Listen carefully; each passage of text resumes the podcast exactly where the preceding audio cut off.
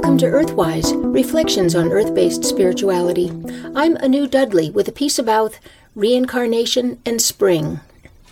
A friend recently asked me to do a short feature on reincarnation, and I thought, what better time than the spring equinox, the annual celebration of rebirth? Reincarnation means the re entering of the flesh.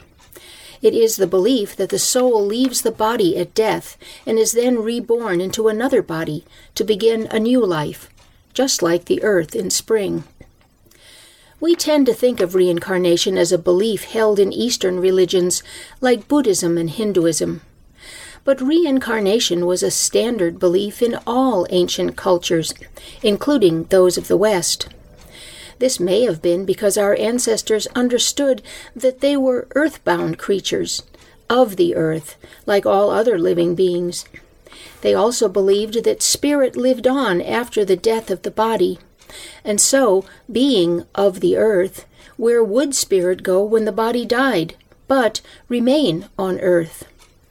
The bodies of the living periodically died, and their spirits moved on to inhabit other bodies, sometimes a human body, sometimes an animal or plant, but always continuing to inhabit the earth, their home.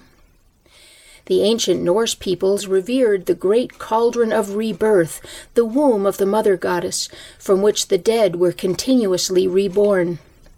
Scandinavians also believed in Orlog, which is similar to karma, where what happens to a person in this life was reshaped by what that person did in a previous life.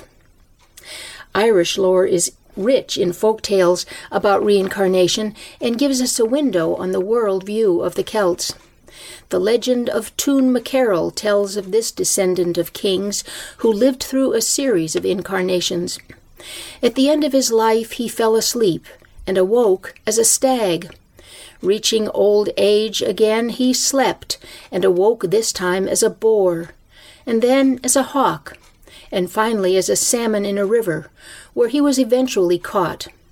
He was carried to the castle and roasted, and served to the queen, who ate him all herself. Then, after a time, she gave birth to him, and he became a human once more.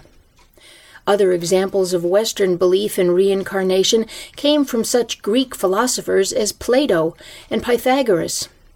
Echoing common beliefs, Plato wrote that while in the underworld the spirits of the dead chose their bodies for their next lives. And Pythagoras said the soul wandered from incarnation to incarnation, sometimes as a human and sometimes as an animal. From Jewish tradition, we learn that in one of the forgotten books of the Bible, Adam offered to God a sacrifice of his own blood, saying, Be favorable to me every time I die, and bring me to life once more.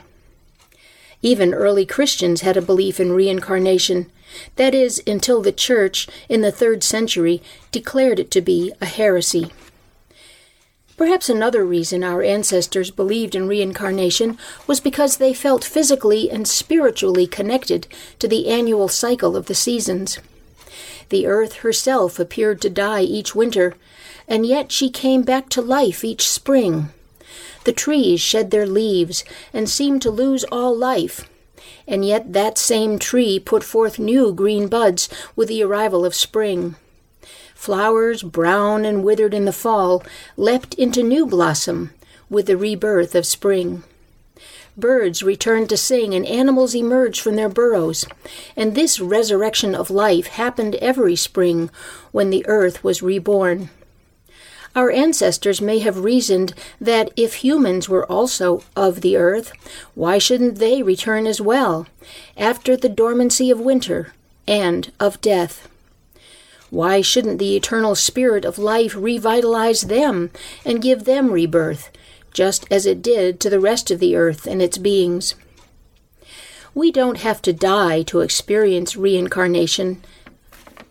Every lifetime is a new opportunity, and so is every year, every day, and every moment.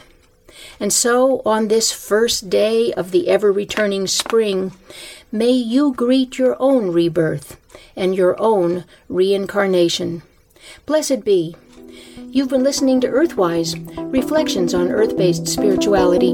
I'm Anu Dudley.